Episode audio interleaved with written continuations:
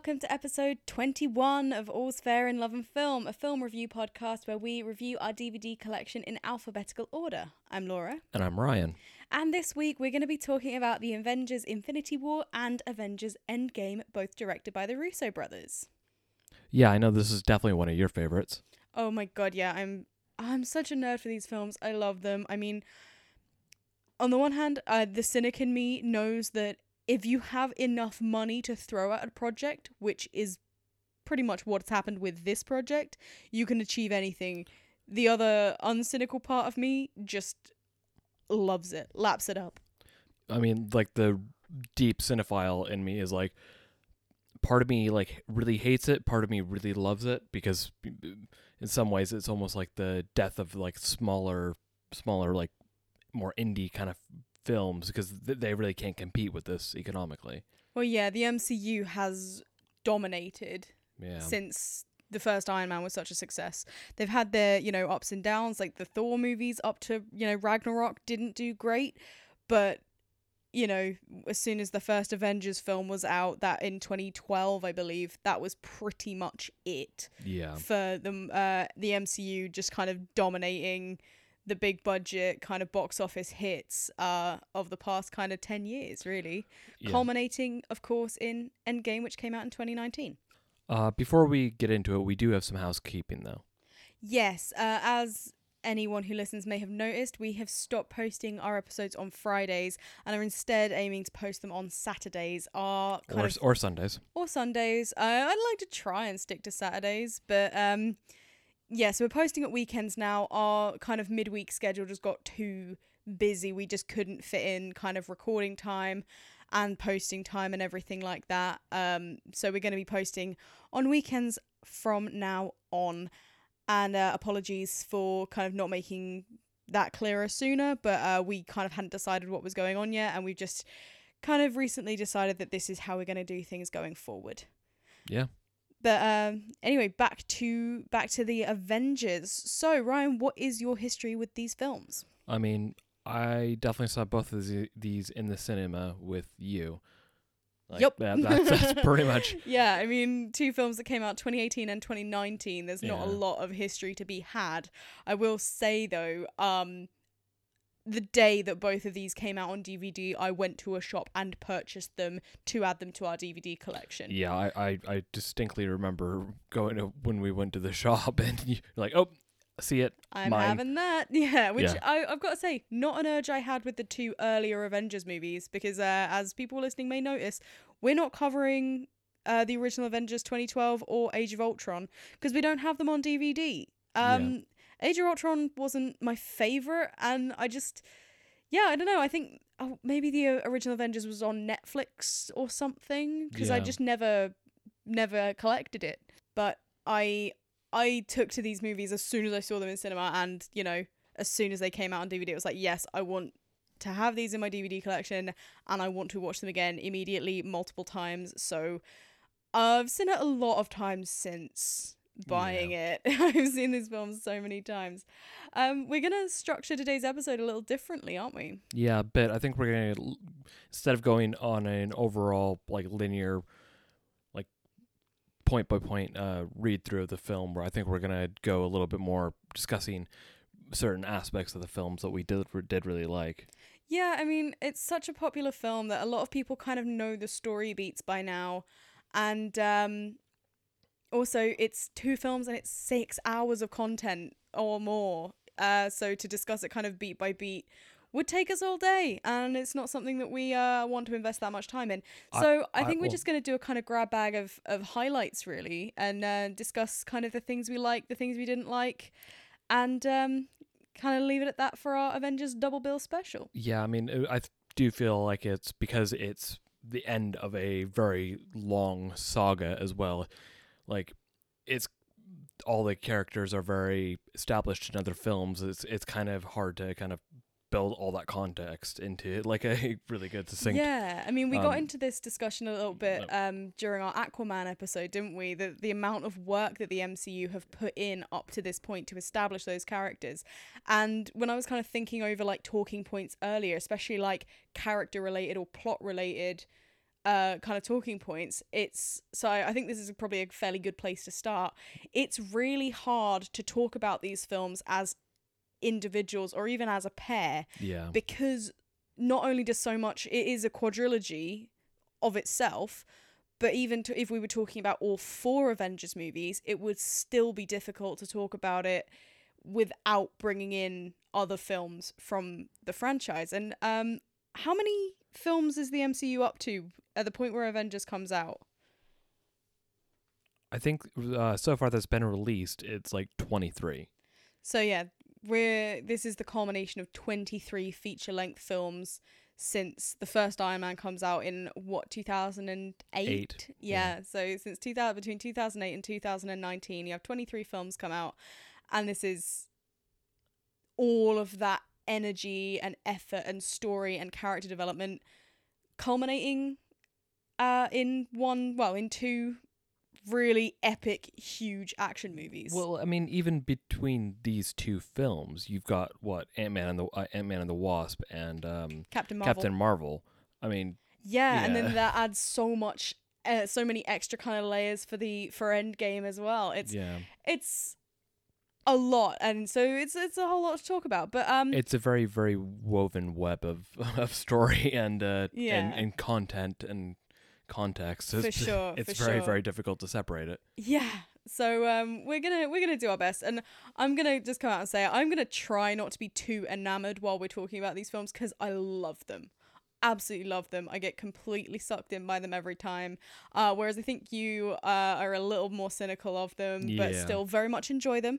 Yeah, Um, so I guess one of the things I like about this and about the kind of general like later days of the MCU movies is moments of levity that it brings in. So it really gives me a feel for like taking different flavors of other MCU movies and bringing them all together for this because obviously Thor Ragnarok came in right near the end and kind of punched the MCU in the face with this absolutely kind of hilarious flick. Yeah, and that elements of that are sprinkled throughout this. Even though it's meant to be a very like kind of serious movie it even from the off when thor is being dragged along as his ship is being destroyed by thanos he even says like you really are the worst brother you know during a really Yeah. serious scene he brings in all these moments of levity and i, I really enjoy that about these Wh- films Well, I mean, I mean, the, the earliest like MCU films w-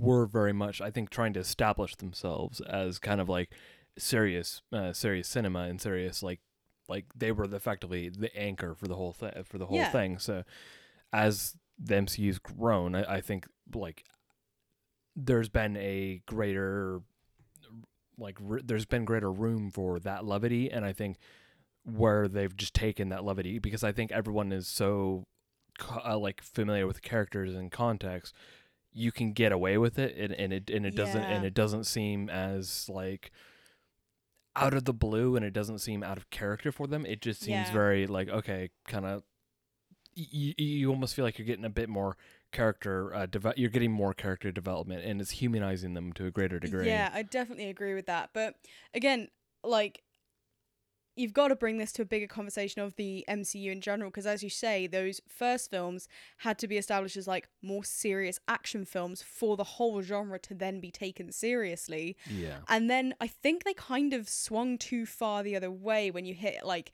Thor the Dark World, Age of Ultron. You've got they're a bit on the side of yeah. grimdark kind of Yeah. thing. And then they realize that that's not working because i think those are some of their lowest rated kind of films of the franchise. And then with these ones they're taking a massive backswing. And i love that um these films exactly like the, the characters know what film they're in. You know this is absurd. Like the the fight scene in infinity war where um it's iron man doctor strange spider-man tony stark is like fully playing the kind of like the kind of audience skeptic role because uh, Spider Man's like, you know, gets into it, takes it all seriously, like, Mr. Stark, what's the situation? And he goes, um, that is a man from space. He's trying to get a necklace from a wizard. And it's just like, I love how at every point the characters know exactly how absurd the film is, but it's.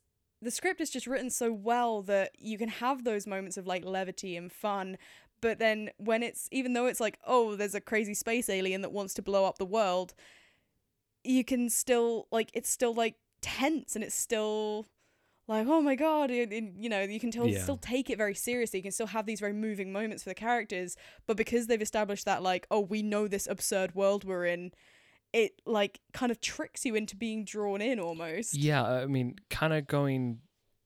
I I agree with everything you're saying, and I do think, like, kind of when you compare it to um, the DC universe, you you just kind of have this like lack of kind of like, you just get this like complete lack of of awareness, and I I think that that really kind of like, like, I'm really glad we watched. Oh, thank thank the alphabet for like and our DVD collection for where like we're watching them kind of really close together. You can kind of really do a good comparison of like the context and and and you kind of realize wow they've like really baked in so much content into these films and so much like you've you've got such a big mythos and such a like established feeling to every single character. You get like a fully fleshed out story to every character. Like you, like they almost seem like okay, you, they're your friends, you know.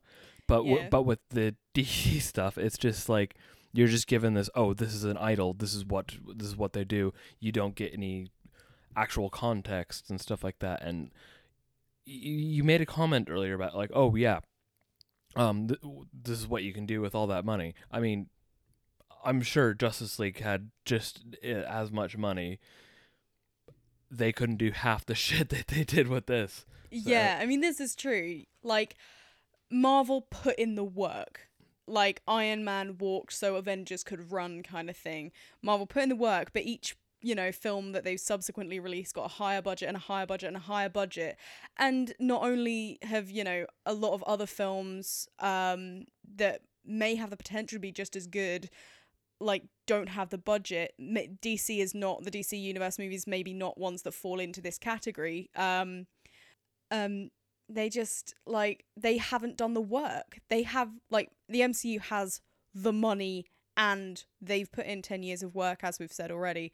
Um dc just they haven't put the work into establishing these characters. But what i find really interesting is you know the dark knight films what came out um in the time when like those grimdark superhero movies were all all the rage kind of thing. And they were really successful They were really good as well. they were the, the- really the good. I mean, Nolan the ones. Christopher Nolan Batman movies are great, and they're the, probably the best movies that DC have put out in ever, ever to me, really. Yeah. Um, but you can see the DC kind of cinematic universe trying to emulate the Marvel cin- cinematic universe. You've got uh, Justice League coming out at like a similar time to uh the, the Avengers movies and then you've got Aquaman coming out and they're trying to be like um add that levity you know? They give Aquaman they give Jason Momoa a lot of funny lines but because he at no point do the characters like stress the absurdity of their situation even though Arthur is like you know a man who lives on the land and is a cynic and is all this. As soon as they tell him that you know oh your underwater kingdom of Atlantis where we ride on hammerhead sharks and wear armor made of coral is in danger and you must come save it he is straight in and he's like yes this is the most serious issue ever. Whereas the MCU by kind of lightly poking fun at itself doesn't really leave room for the audience to poke fun at it because it's not like at the moments where it can have that levity it's not taking itself too seriously. And then because you've grown to know and love these characters so well by the time they've done that pivot to make you like make the film more serious and have those more serious scenes and have the more serious tone the story can be as absurd as it likes because it is a very absurd story. You still are rooting for the protagonist and are invested in their success well, despite it- knowing it's this crazily absurd situation yeah, it's like you were saying. It, it they identify you identify more with the with the character, you know, like the, Yeah. the character in the Marvel universe, and it, it's. Well, I mean, kind of going into a little bit more of the cinematography of it, like uh, oh yeah the cinematography, uh, like really does support that though, because it's it's very much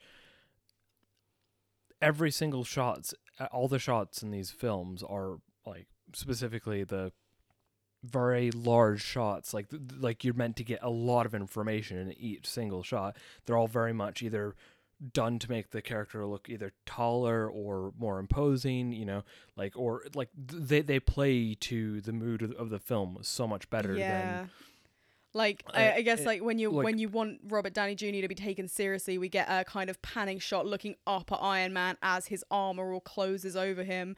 But then when you've got like a kind of funny exchange between um, you know, like Star Lord and Thor, they're both very much it's like very much like a two shot with them kind of looking at each other like eye to eye and it kind of is more panned down because you're looking Yeah. it's like a more comedic scene and every single thing is done deliberately but again this is where the cynic in me, just for the purpose of the podcast, feels like she has to come out and say, if you can afford to hire the best cinematographers in the game, that's what you're going to get. Like, so much money was thrown at this film because Disney is the biggest entertainment company that there is now. Um, it like they're gonna get results. So it's kind of I love these movies, but it's really hard for me to give them you know, lavish amounts of credit because Yeah. of course they were going to do well. There was no way after 10 years of making these movies, there was no way they were going to fail. Yeah, yeah. I mean, like realistically, it's it's it's a safer bet than the stock market. If you were to invest in Oh, these gosh, films, yeah. you would have been fucking golden by Yeah. now. Like, if I could go to, if I could go back, well, I wouldn't have been eight, even eighteen yet then, but I w- Yeah. I would have invested in that. Shoulda, woulda, coulda. yeah, exactly. Shoulda, woulda, coulda. Who could have se- foreseen that uh, the drawing of a cartoon mouse piloting a steamboat could have led us here? Exactly. um, I want to get more into the kind of like minutia of like certain scenes and things I like because for me, Infinity War like starts really strong. We get this kind of you're already at a low point. Um, the sequence where they're like shortly after this, very early on in the film, where again the one that I mentioned already, where it's the children of Thanos, Ebony Maw, um, fighting the wizards and uh, Iron Man and um, Spider Man. I love how much movement they get into that sequence. yeah. Everything is moving. So, like New York being this really busy city, there are people, there are cars, the buildings are moving, the like the combatants are moving. They're changing scenes constantly. It's it's so dynamic. I yeah. Was, i'm really impressed with that scene. I love it. I mean, like that. It's a really, really good um, use of camera movement to just it, it, it. It's it's so immersive, much more immersive than like even the um the earlier like. I mean, if you really think about it, each kind of um, Marvel superhero kind of has kind of a different like. There's almost like characteristic shots for each of the each of the superheroes and stuff like that. With yeah. with Tony, it's uh, with, with Iron Man, it's very much kind of up, kind of like kind of turning, uh, turning slightly, but kind of coming always Panning up, up, his body up, as his armor goes on. Yeah, Yeah. like you always get those shots. That's his but, but- superhero but- or- pose. or, or, or shots from above where he's like, or or the side, or slightly to the side as he's kind of moving forward. You get those in every single Iron Man film, which Yeah. is understandable. But with like Stephen Strange, you get always get these like shots where you're just kind of seeing his like shoulders and then just kind of moving uh, right up to his, his eye level. Like you get both of those in that scene, but it definitely has like a very Iron Man kind of flair to it because I think it's really trying to I uh, like highlight Iron Man as in that scene, you know. yeah, and I That's would- really I would definitely agree like not just the shots of the characters which i'm completely on board with you there that like they very much have a oh this is iron man's kind of superhero moment and that like panning shot up his armored you know body is reflected in like every film he's in but also the kinds of scenes we're used to seeing these characters fight in we usually get like the last time we saw kind of Iron Man fighting in a big city like this was the um the New York fight in the Avengers uh 2012.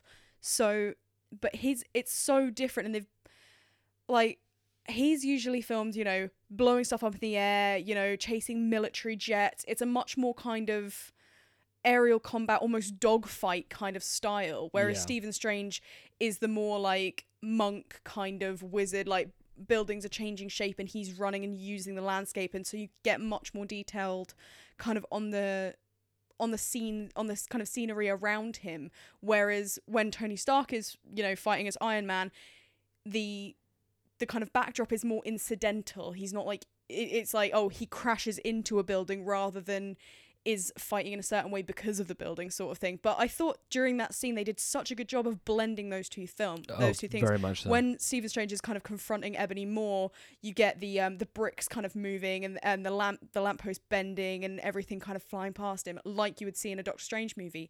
But then that is also fitting around Iron Man as he's trying to fight kind of the big like son of Thanos kind of guy and I think they do again throughout the these two movies they do a really good job of blending those the characters fighting styles and the cinematography. yeah and the in- well even those, the yeah. scenery styles Yeah. because you get different like like I was just saying you get different Yeah. scenery styles for every character and they do a really good job of blending those into different scenes um and I just I really like like I always think there's every one of the Avengers movies has a kind of like smaller fight scene and then the big fight scene at the end they always have that one kind of really impressive sequence and I think for this one for me it's it's this this fight scene just before they kind of jet into space it's pretty crazy I love it Yeah, I definitely agree with that. Um, kind of going oh slightly away from the story. I kind of really really liked the props and the kind of the whole set design in this film a lot. Like th- this one in in Endgame so much more than I liked most of the preceding ones. Like the, the costuming, like for like. I really liked it, the uh, like Ebony Maw and the um and the other uh, children of Thanos, like the way that they were Oh done my up. God, that was really cool. yeah they Like- look so so good I, I also really liked um oh what's uh what's his face um Bucky's Bucky's new outfit. Oh, the ar- the new Yeah. arm. Yeah, the Oh, new I love arm. That bit, the reveal of that as well, the way they do it, the Yeah. kind of like uh, as um the kind of music that accompanies that, and um T'Challa's like seriousness. You know, uh, rest in power, Chadwick Boseman, and everything like that. It still Yeah. makes me sad seeing him on screen, uh, knowing that we're not going to get any more uh, Black Panther films from him, but. Um, it that's a really great. It's a very short scene. Again, this is what this film does really good, really well, and this is how to do an ensemble cast film you they make these very short scenes very impactful by making them very like look very dynamic look very unique from you know the scene that's just preceded it and they manage to because you know the characters because they've put the work in you like with very short lines of dialogue you understand what is being said what will happen next and what that means to um to these characters and I think that's really important with these little scenes like that one with um kind of Bucky and, and T'Challa there. Yeah. That's yeah, that's huge. And again to I'm so, I hate to like draw it out again and I'm to take it back to like it's just I think with I, I keep drawing back out to the whole MCU, but it's like I was saying earlier with Iron Man's like fighting style, right? We're used to seeing him dogfight.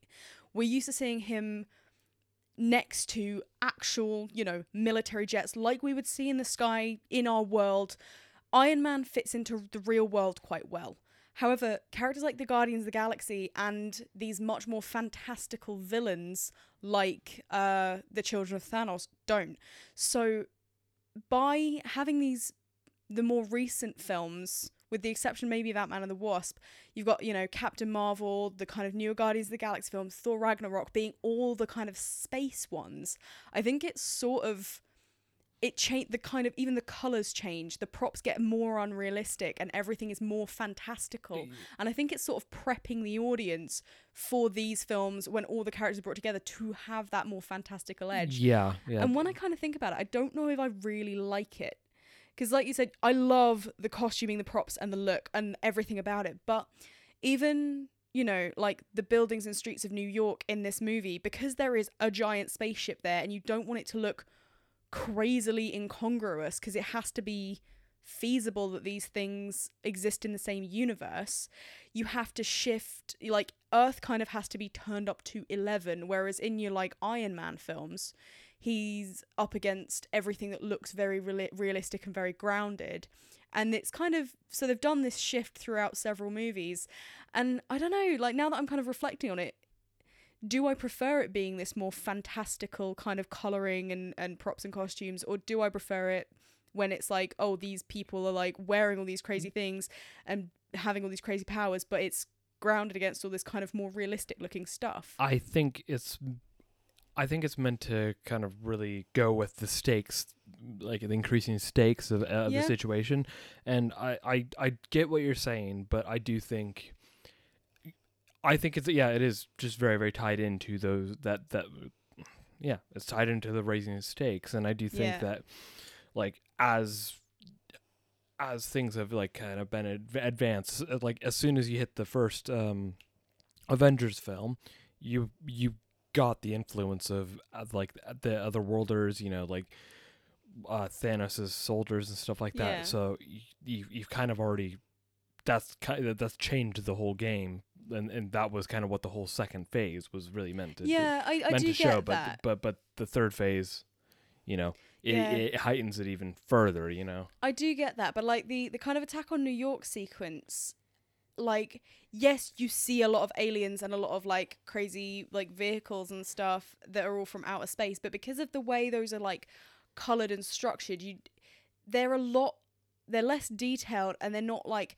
this all this kind of very bright, very sci-fi. Yeah, okay, they are very sci-fi, but it because they're like in darker colors and they're emulating, you know, the um the ships from from that Avengers film are like emulating like whales swimming and things like that, and the aliens themselves have much more vague kind of facial features and things like that. yeah. So they've they've used kind of they've scaled back the color and and things like that to this darker palette, and New York itself looks more grounded in reality. It's got a bit more of a kind of duller color palette, whereas again everything's kind of a bit more oversaturated in these later films. Uh. Again, I think this is me just trying to find something that I may have a problem with about these films, so that I'm not completely sucked into the Disney like Disney everything, you know? Yeah, I mean, I actually don't really know what you're talking about in terms of like the like to me it doesn't seem oversaturated. The only thing that kind of seems slightly oversaturated and that's possibly due to maybe they decided to grade the grass a slight like they did a slightly different color grade on the grass and stuff like that. But it like I don't think that the color contrast is as drastic as you Yeah. you, you, th- you think it is. I mean, maybe it's I, not I, so I, much. I think I'm it's not- definitely in space. Like like wh- when they're in, when they're in space, that's kicked up to fucking twelve. Yeah. But then then again, I think you do kind of need to differentiate those those those realms effectively because you know you've you've got the you've got the you've got various like realms like Spider-Man his is very much neigh- neighborhood you know it's like various tiers No, I understand that. Like that's the kind of concept from the comics. I guess maybe like oversaturated was probably the wrong word. Like I'm not a photography or you know filmography or cinematography expert. I think, I guess it's like. I get the same kind of vibe from the Doctor Strange movies. As soon as they have the buildings kind of flying apart and and and folding up and and changing in space and things, the colors look slightly a little bit uncanny valley, not quite real to me. And again, it's an absurd movie. Of course, it's going to be fantastical. Of course, it's going to be sci-fi. But I think because a lot more of it is like, you know, CGI, and it's a lot less kind of oh, that is actually a helicopter shot of New York. I think just that difference between those two things is what I'm noticing. yeah that that's, that make sense? that's fair yeah And I- also because you're introducing these like the cosmic level heroes like the Guardians of the Galaxy and their like cosmic level enemies to Earth, you have to slightly dial Earth up in kind of terms of looking a bit more to bridge, colourful to bridge and the gap yeah, yeah, to bridge the gap because otherwise like Star Lord landing on Earth is gonna look weird, you know? Eh, I, I, I feel like in the, the in, in Endgame, you know, when uh, y- you know, you you you get the bits, where, uh, the scene where uh, Rocket and uh, Nebula land on the on the planet. Like it, it didn't seem out of out of sorts. It did like I don't know. It's it, it's like I, I guess it's. yeah. So I get maybe uh, I mean, the, the, Mm. the, the- I, I think what you're maybe getting at is it feels a lot more drastic in terms of like, like I, I've been like, it feels more showy. Yeah. A- a- maybe and- that's and, what I'm and, getting and, at. and that's like, but that's kind of the whole point of Ebony Maw's character, and like, he's very much a showman. He's very much a, uh, he like, uh, I mean, I would actually like to talk about Yeah. Ebony Maw if I may. yeah, go ahead. just because like when I again when I was trying to watch this film to find something that I didn't like about it the only other thing, other than this kind of like, oh, everything's a bit too CGI sort of thing, was that Thanos' character, insofar as he is a kind of a character, is radically different from the first scene to later scenes. He's very consistent later. As soon as we see him interact with Gamora, he's kind of like a consistent, like grounded character. He's like a crazy politician, basically. But in the first scene where he's destroyed Thor's ship, Ebony Maw is like so OTT. He's this showman character. He's using this very flowery language. He's kneeling. He's giving, offering the the power stone to you know it's the um space stone to Thanos, and he's it's very kind of like ostentatious and like this very fantastical kind of almost like medieval style prose. The Thanos that we sort of get to know later in the film would have told him to shut the fuck up. Yeah. Like honestly, Thanos yeah, he's this like cosmic level really like s- like absurdist villain. He's an alien from space for god's sake. But the things we learn about him later is that, you know, he's he was involved in politics on his like home world. Nobody agreed with him, so he decided he was going to do it by force. And he's got a weird kind of warped love for his daughter Gamora. And he, we learn that he, you know, has emotions. And as you know, right at the beginning of of Endgame, um, as Rhodey points out, he has a retirement plan and everything like this. He's he's a character that I think you know similarly to like Killmonger in Black Panther, you're sort of meant to go, well, you know, overpopulation is a problem. Maybe he does have a point. So they have to make him more of a person to like make you think that. Of course, he's this crazy, absurdist, you know, turned up to 11 villain. But at the start of the film, he's not that. He's this.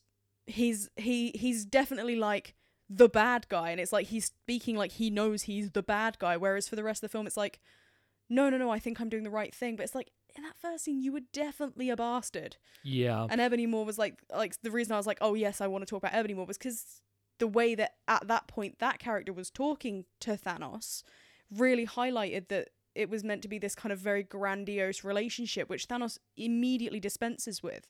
And I'm just like, he would have just been like, you're being really OTT, shut up. Yeah, well, I mean, I guess to me, Ebony Maw, just as soon as he, he's introduced, uh, introduced, I, I actually kind of wish he was in a previous film, because he is very much a kind of a throwaway character in this film, yeah. which is, you know, I mean, he, he he has a very clear use in the narrative, but I feel like he would have been a much stronger villain if he had been introduced in a previous film. Like if there had been a second Doctor Strange film, and maybe like that would have actually been kind of cool, like them fighting each Oh, other on- yeah. on, on, on that. Like, and he kind of had been introduced to him beforehand. That would have been Yeah, I mean, cool, where I can see him fitting in earlier in the franchise is when um, Thanos allows Loki to use his army to attack Earth in Avengers. If Ebony Maw had sort of been through the portal, like watching, and then you just see him go, like when Loki starts to fail, just be like disappointing, and then he flies off and escapes and reports back to Thanos. That would have been a good introduction to the character. Then, like later when um in the Guardians of the Galaxy the first film when all the Ronan the Avenger stuff is going down Ronan the Avenger? Ronan the Accuser. Jesus Christ. He's not an Avenger. Although imagine the film if he had been. Oh, I mean, Ronan the Accuser stuff going down. Like having Ebony Maw kind of like be like one of Thanos' envoys to Ronan would have been more interesting. And like and then you've got these two kind of mystical type characters like circling this universe and then in Infinity War Doctor Strange and Ebony Maw like face off. Maybe that would have been a better way of doing it. yeah, He's definitely like a very menacing with especially with the like whispery voice and the very like oh I'm going to sound so reasonable all the time. yeah, Makes him quite scary. I like it. yeah. Uh, that that is quite cool. I mean, going back to Ronan the Accuser, I mean, he it like Lee Pace could play fucking anybody. He's he's I he's like that Lee good. Pace. I mean, I kind of I was just thinking about it. I think he would have actually made a pretty pretty good uh Bruce Bruce Banner in a really? way. Yeah. You think? Yeah, actually, if you think about him in like Pushing Daisies, Yeah. I just think it's funny that it's, he he's um, you know these very serious characters. He's uh, Thranduil in Lord of the Ring in in the Hobbit, and then he's uh, Ronan the Accuser. But the thing thing that I saw him in first was Pushing Daisies, Same, he's a same. man who makes pies. Yeah. I think it's very cute. Anyway, um, what is your favorite like scene in Infinity War? Oh God. Oh, I would probably have to say the penultimate battle scene, like the the battle scene of all of them charging across, um, the the battlefield In Wakanda. and, and- yeah, and in Wakanda and Thor just kind of arriving arriving with a hammer, uh, with that with his his axe. I will say my least favorite scene in this whole fucking film, i- well, and my least favorite addition, is the whole spe- scene at the at the space forge with um, uh, like the the whole dialogue between Thor and uh and Peter Dinklage just felt super super super awkward and just the, the pacing just felt off it it, it like it, it, just kind of Yeah. feels like it, it was like shoehorned in Yeah, and it, it like I love Peter Dinklage to fucking death, but my god, like like I don't think this does good to show his acting chops, and I I, I, I Yeah. it just felt like a like Definitely. like almost like a, just a bit of a cameo, and like it was I don't know, it like like I can completely get where you're coming from because it's a really like sticky bit because it's a completely essential like part of the comics and it's essential to have it in the films because then Thor gets this axe.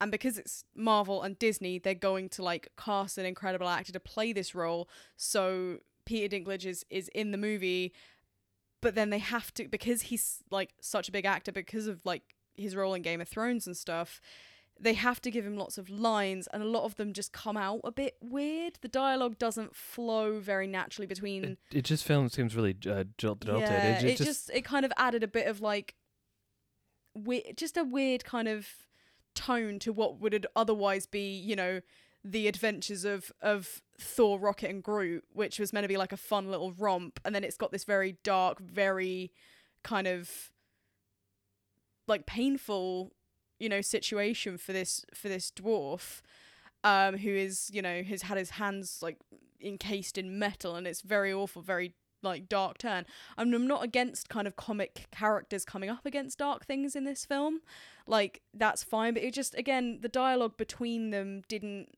It was very stilted, yeah, like you said. I just the dialogue didn't massively work for me. But what I will say, if we don't have the kind of Nidavellir scene, we don't get the visual of Thor like opening the the thing um to and having the star like shoot through him. The visual of that is incredible. I love yeah, it. I, I I would agree with that, but I guess it's just like they could have tightened this scene up. They could have like made you could they they could have had far better dialogue. If it had better dialogue, the, the scene would have been substantially better.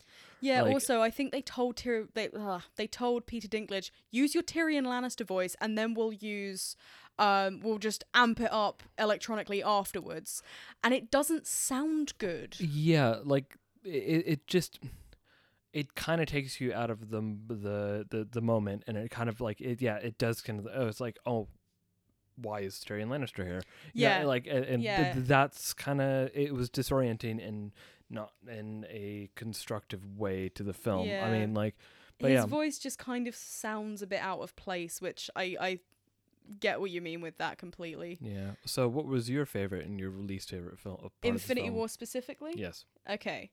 Infinity War specifically. I love as we've said a couple of times already, I've I've hashed over the scene a lot. The um the part where uh the the f- first like fight scene.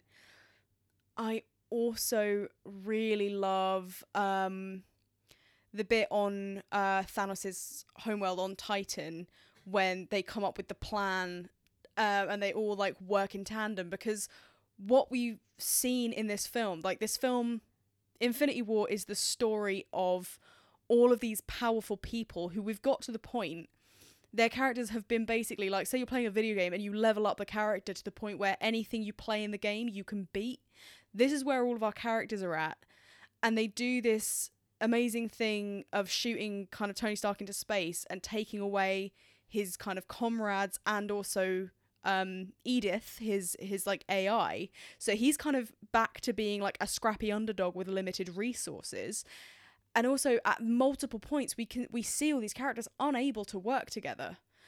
Um and then we see them finally be able to work together and then Star Lord ruins everything, which I frustrates me to no end. It, oh, I, I can see it so many times, and that part where he starts vamping and gloating instead of like helping frustrates me every time. But I think Infinity War is a story of heroes that are not used to losing, losing multiple times. Like we know they all lose at the end when the snap happens, but actually, Yeah. if you watch the film more closely, like there are many, many like micro losses throughout. There is not a single part of this film where they win. Yeah. But they never like because they're so used to winning, they're like, well, this is just the low point. This is just the low point before we win. This is what happens. In every film we've been in so far, there is a low point and then we win. And seeing it culminate in a in yet another loss, I just I think that's really cool and that scene for me really encapsulates that kind of mood. yeah, yeah. Um my least favorite scene. What is my least favorite scene? Hmm. I probably have to agree with like the um Nidavellir stuff with because the the weird like modulation they do on Peter Dinklage's voice does throw you out of it a bit. Um, but then there are so many good moments in that as well.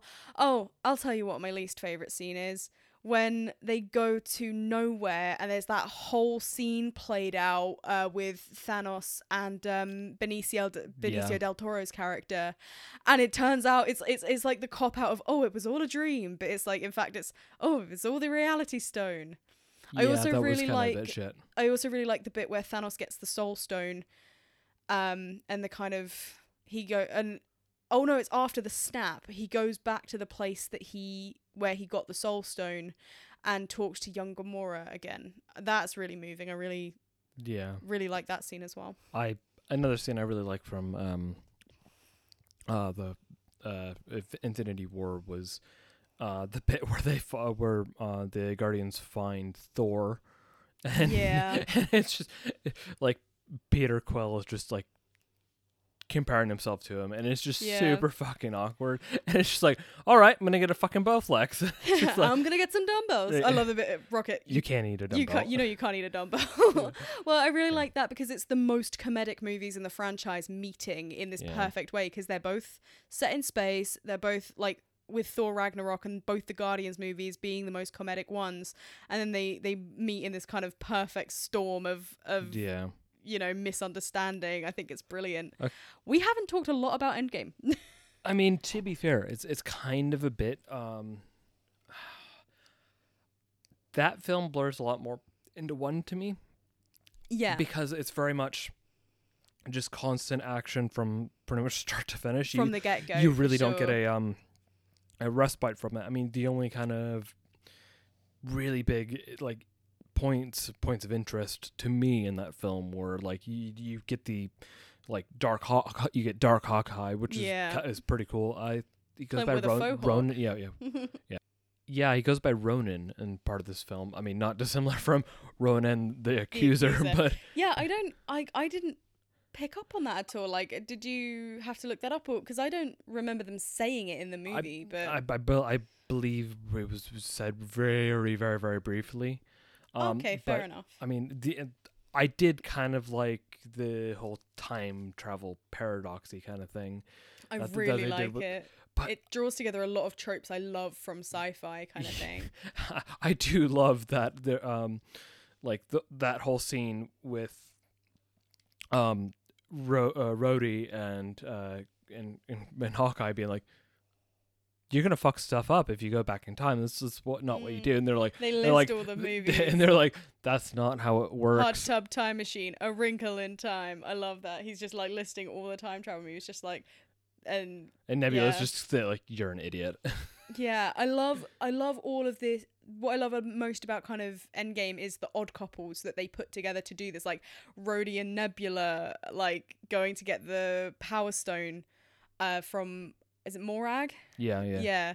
and they both just look at Quill like, oh, so he's an idiot, and like stuff like that, and then the kind of your your main like like boys squad going to New York to like during the attack and getting the stone back from Loki and and they're just they just you're expecting them to wildly succeed and they just utterly mess it up. they just and- completely cock it up. yeah, I mean- in the best way. It's so funny. Well, I mean, it, like it, it just seems a lot more it, it feels a it, yeah, it feels more like kind of like almost like a buddy cop film kind of. Well, yeah, uh, it's, it's like a yeah. heist movie, Yeah. but like a funny heist movie. this is why you like this one the best. Yeah. to be fair, I do love heist movies. Can't wait to cover the Italian job. Love it. Yeah, yeah, definitely.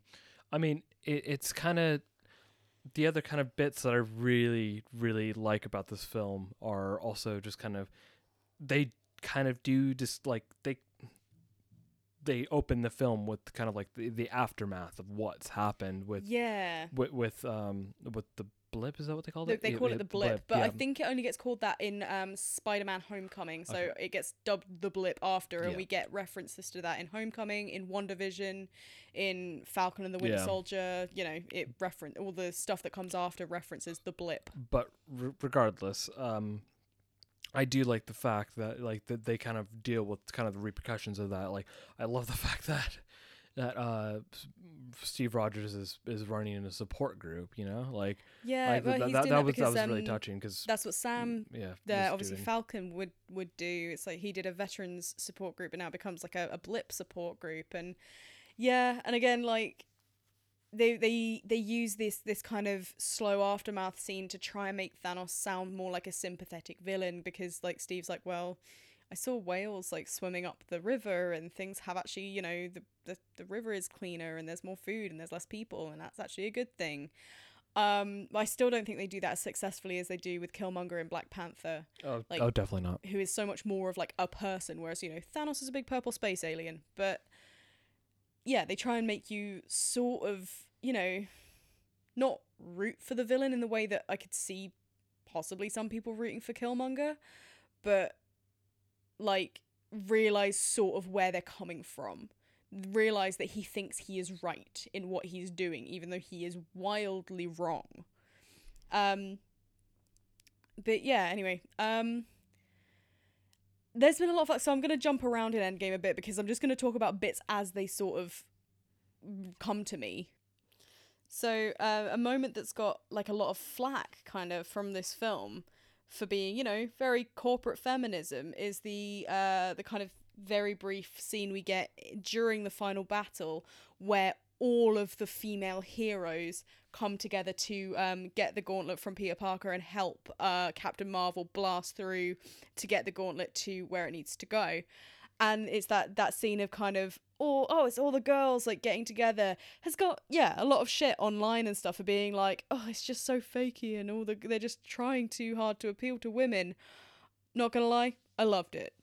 By the time you were like sucked into that battle scene, so many cool like vignettes are happening and so many big power moves are happening like wanda lands on the field and kind of tears it up and like you know gamora and nebula are kicking ass like separately. Everyone is and there's the bit with um our three original kind of um thor captain america and iron man just beating on thanos and having their weapons like bounce off each other and that. There are so many cool moments that I just think it's another cool moment. And yes, I love seeing like all the kind of female superheroes. To me, I liked it because it felt like a promise of more. It felt like this is Marvel going, okay, these are all the cool female superheroes that you've got in this series. Um, be prepared to see more of them. Or at least maybe maybe that's me being optimistic. But what did you think about that bit? I I to be honest, I quite liked it. Like it was just it was a really the cool sequence. Uh, you Yeah, I mean, I- I- yeah, I- maybe it's a little forced. It's obviously very deliberate, yeah, but I just, I still thought it was cool. yeah. It, it, it was a really cool visual. Visually, I feel like the probably needed. I, I feel like they could have done a little bit to kind of give it a little bit better context. I guess like just rather it just it did kind of feel almost a little shoehorned in rather than just kind of it it here it didn't feel or like an organic kind of like scene change like uh, Like, yeah, like that- that's that's the issue. What I mean by it feels forced because what would have been cool is seeing these kind of female superheroes, maybe even just in the background of other shots or in their own shots, like one by one, then two by two, slowly coming together across the battlefield, and then you see them all together. Whereas you get individual scenes of them all doing various kick-ass things but then all of a sudden they're all in one place across like a vast battlefield ready to be kick-ass girl unit Yeah, yeah. It, it, almost felt like it was kind of like filmed out of sequence. That's kind of Yeah. the, the the vibe the vibe I got. Like, it was an awesome sequence, but i still really like it yeah, I still it- think it's really cool. It's like, oh, look at all these badass women that we like.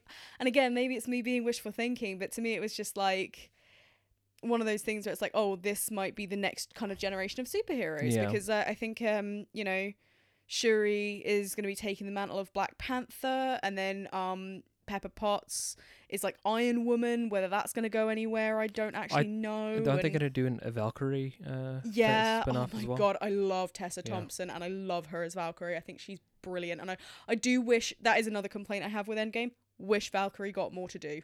Yeah, other other than just being a, a Fisher, Fisher, Fisher. Well, no, she gets the bit in the kind of final final thing where she comes in riding a fucking unicorn because obviously she would be, even though the only time we've seen her with a unicorn is in a flashback in Thor Ragnarok. so I'm not sure You where mean she's a Pegasus, not a unicorn? Same thing. No, I know it's not the same thing. I'm I, I like I'm massively into my mythology. It's just me being dumb. But yeah, so she comes in on a on a winged horse. Which where the hell did she get the winged horse? We didn't see any in Asgard. Like they were all killed by Hela. We saw in that flashback in Thor Ragnarok, and she just has one now. And she just says like, "I can. I've got eyes on the van, but you're not gonna like where it's parked." Ah, so good. Yeah. I just, I, yeah, they have some really.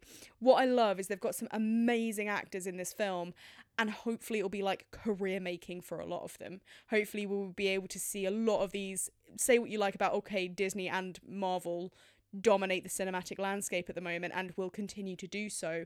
Hopefully it will mean that other projects that they attach themselves to will get bigger and become like bigger things because they have these now very big stars in them Yeah, because of the yeah. Marvel universe. I hope that's the legacy of the of this franchise. Anyway, I hope it's really career making for these for these people for anyone who worked on it, and that it um yeah, yeah. ha- gives any future projects a leg up because of their because of its legacy. Yeah, I mean, overall, I I do kind of think the MCU might be kind of the death of like tr- traditional cinema in a way. I mean, I mean that's me being really cynical, Yeah, but I do think I mean it's definitely has has its place in the wider culture, and I I do kind of like this like films have always kind of been serialized to a degree, you know? Yeah, but I feel like this does take it to a whole nother level, and Yeah. which I can kind of get behind to a degree, but I do hope that this doesn't, you know, like. I guess I would like to still see more kind of artier films. Like I I guess like like a lot of my my personal favorites have been very much either indie films or very like gritty films that weren't like based on just like already established IP, you know? Yeah, I totally get that. For me, it's also. I think that these films have upped the ante to the point where nothing will compare because, again, Aquaman was not a bad film, but it's a superhero movie in, you know, 2019. Of course, it's going to be held to the Avengers standard.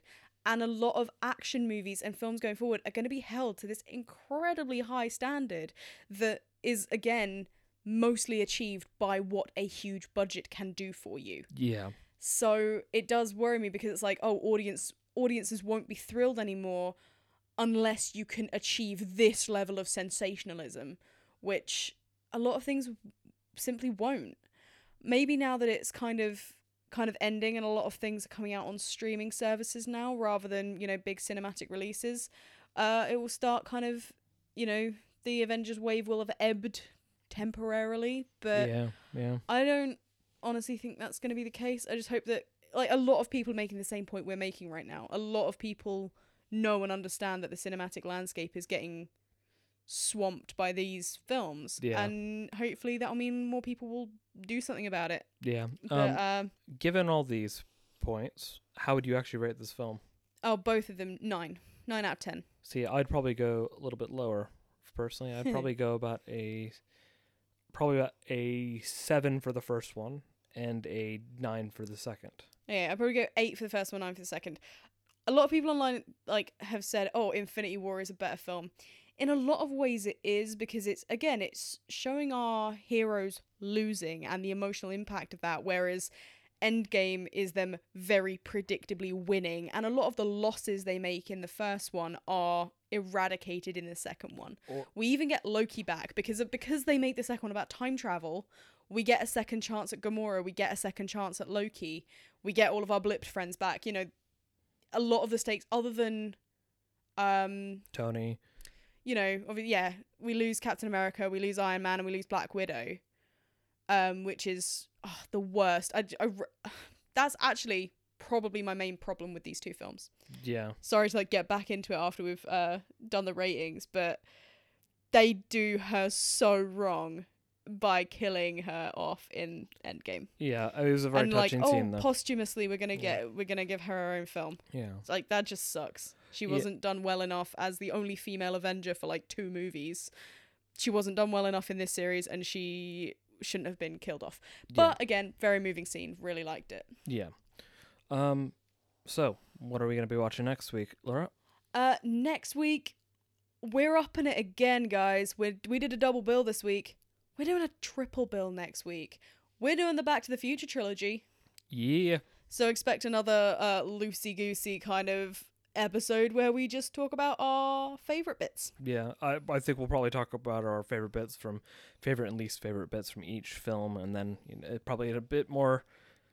we'll try and give it more structure than we did this one, but uh, I think we just assume that everybody knows the Avengers canon well enough to bear with us. Oh yeah, we just don't have the time for all the context. We just don't have time for the content. Just we love these movies. We are aware that Disney is an evil corporation. Thank you for listening. have a good week. Have a good week. Bye. Music was Potato Deal by Craig MacArthur. The photo used for our cover is by Rodolfo Clix. Audio editing's by Ryan DeRoges, and this podcast was produced by Laura and Ryan DeRoges. Find us on Twitter at All's Fair Podcast, on Instagram at All's Fair and Love and Film, or email us at allsfairandloveandfilm at gmail.com.